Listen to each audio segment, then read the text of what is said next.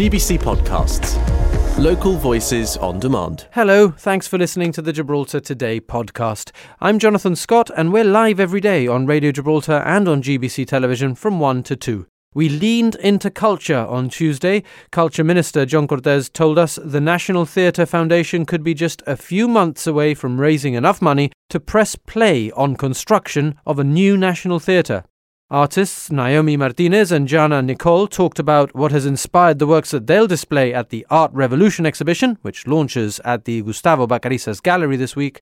And we spoke to Stefano Blanca Sciacaluga about El Patio, an exhibition in La Linea that artists from Gibraltar are contributing to. Stay with us for all of that. But first, the day's top story.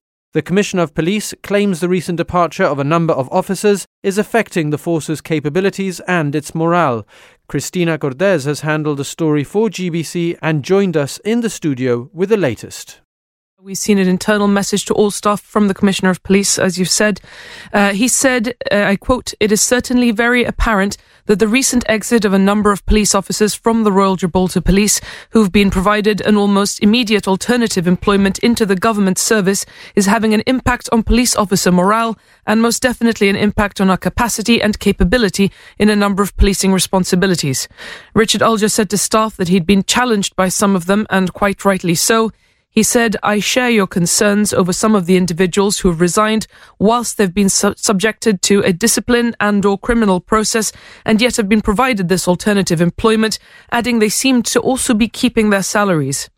Uh, GBC put questions to the government on this.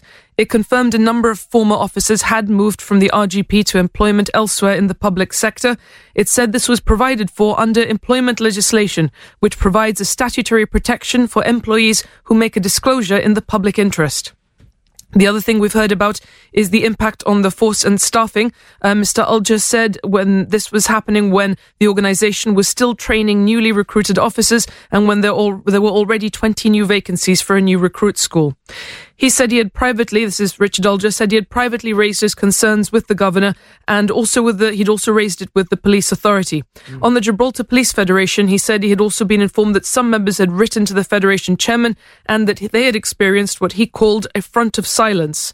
We did reach out to the Federation as well. Uh, the chairman, Morris Morello, told me that he had replied internally to the RGP on those allegations. He said the claim of a front of silence was simply not true. And he said that he would reply to GBC questions in due course after consulting with the Federation Board. We've also put questions uh, to the Royal Gibraltar Police, the Police Authority, and the convent, and we're awaiting replies. Okay, so um, it possibly isn't the end of this story then. No, well, uh, of course, uh, as as I said, we're waiting for those uh, replies from from those bodies, and uh, we will also bring you further stories uh, on matters relating to the Royal Gibraltar Police, following other internal communications which we've obtained on Radio Gibraltar and on GBC Television. Gibraltar Today with Jonathan Scott. It's been a whole year since the National Theatre Foundation was launched, and uh, the foundation was created to raise money for the construction of a new national theatre, expected to cost 15 to 20 million pounds. That was last year. I don't know if uh, if that cost has been revised, but joining me in the studio to give us an update on how that fundraising is going is the Minister for Culture, John Cortes. Good afternoon, Mr. Cortes, and has that cost uh, expected cost been revised, or are you still looking at 15 to 20 million pounds? It's it's still around that figure. There's been um, obviously in the year there's been more detailed analysis, uh, but it is probably around the higher of those two. But that's still the figure that we're working towards. The cost of everything is going up at the moment with, with the cost of living which, crisis. Which is, is partly uh, responsible for that. Everything, particularly in construction, is going up, uh, technical equipment and so on. So we're looking at about £20 million for a new theatre. How much have you raised so far? Well, let me just first of all say that the National Theatre Foundation is totally independent of government. Um, obviously, I work with it and I, I sit as one of the trustees um, but it is independent of government and it's raising money independently. Um, we have raised a fair amount. Um, if I can just say, for example, that the Ruth Parasol's Parasol Foundation has contributed one and a half million, which will go towards the exhibition center. Because remember, it's not just a theater; it's also got a, a revamped library, exhibition center, and other cultural uh, facilities. Um, and there has been another couple of donors of substantial amounts, more than that figure that I have quoted. More than 1.5 million. Yes, indeed.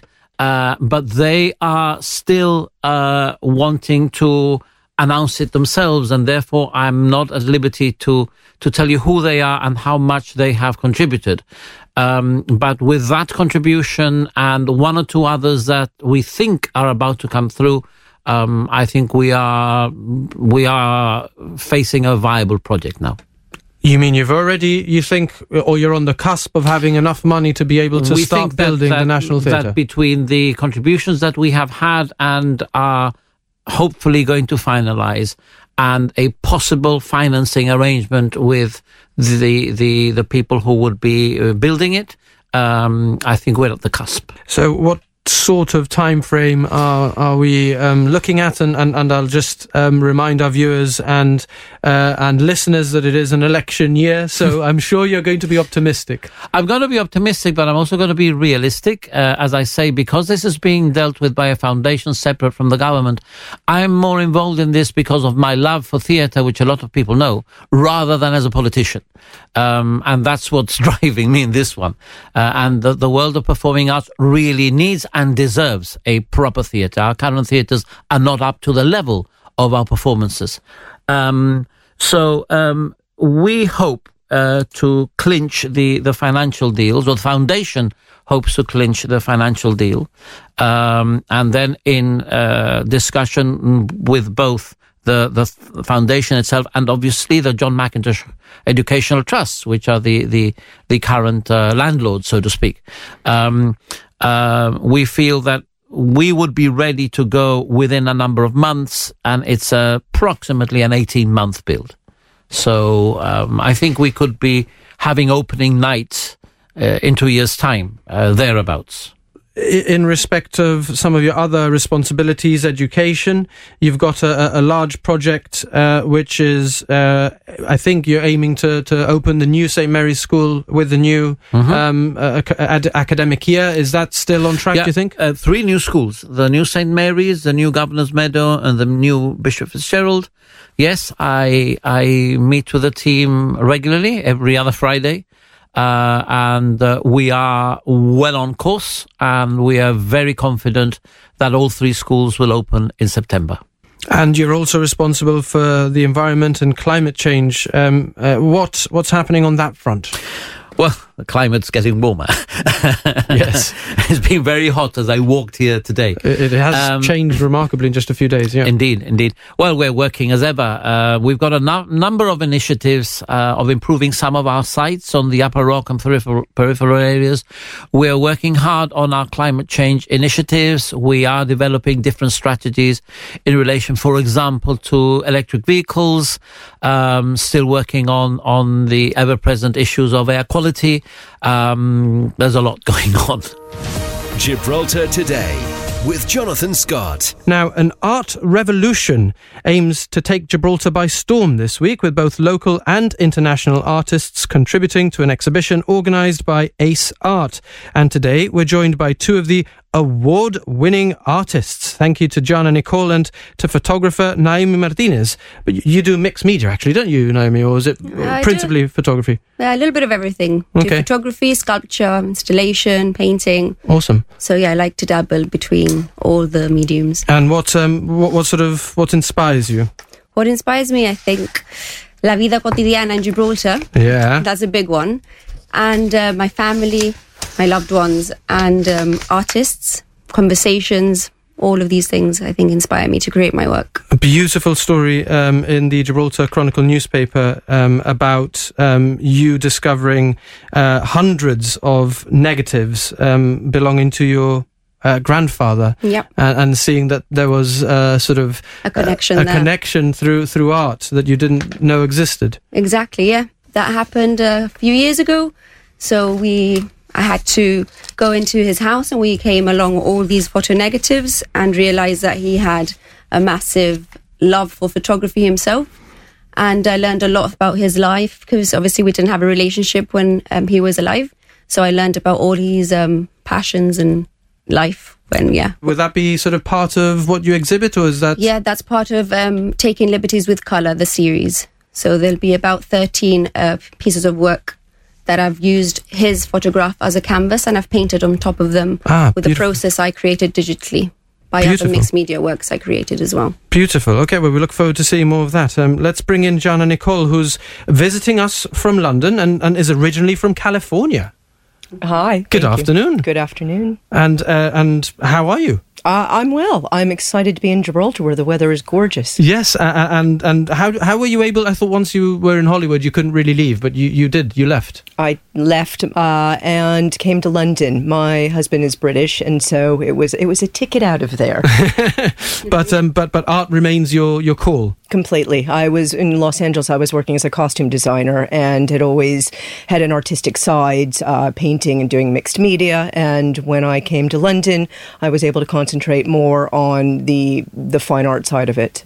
Beautiful. And um, and you've prepared a botanical series for this exhibition. Absolutely. It's uh, so concentrating the heroing of the mushroom and the fungi, and especially the mycelium, which is the underground um, network that uh, spreads its roots like system to have a symbiotic relationship with trees and other other roots. Gibraltar Today with Jonathan Scott. We're having quite a cultural show today, and it's our pleasure to join um, on the line um, Stefano Blanca Sciacaluga, who's organising an event with Kitchen Studios, uh, launching on Friday, Stefano, in La Linea.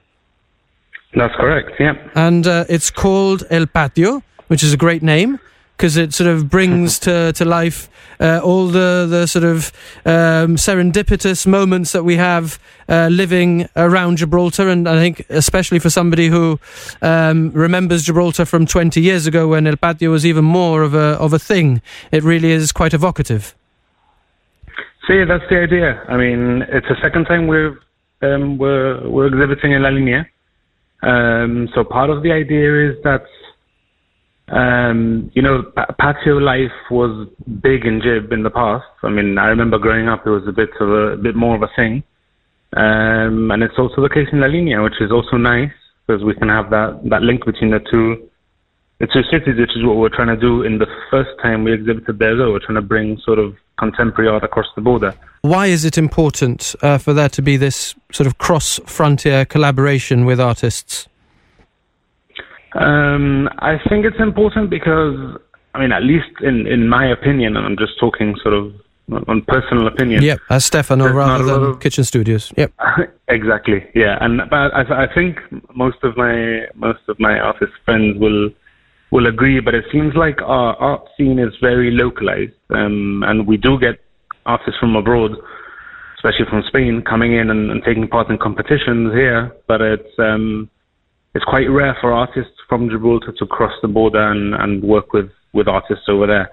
And because in Kitchen our our whole ethos is to to foster um, collaboration between artists, you know, um, we like to sort of open it up for, for artists from La Linea to go into the gallery, see what we do, see what we we're all about, and and perhaps perhaps you know open the doors to to collaboration. Thanks for listening to those highlights from Gibraltar today. I'm Kelly Ann Borge, the show's producer. We're live on Radio Gibraltar Monday to Friday from 1 to 2, getting behind the headlines. And you can catch up here whenever you like. Until next time, have a good one. GBC Podcasts. Local voices on demand.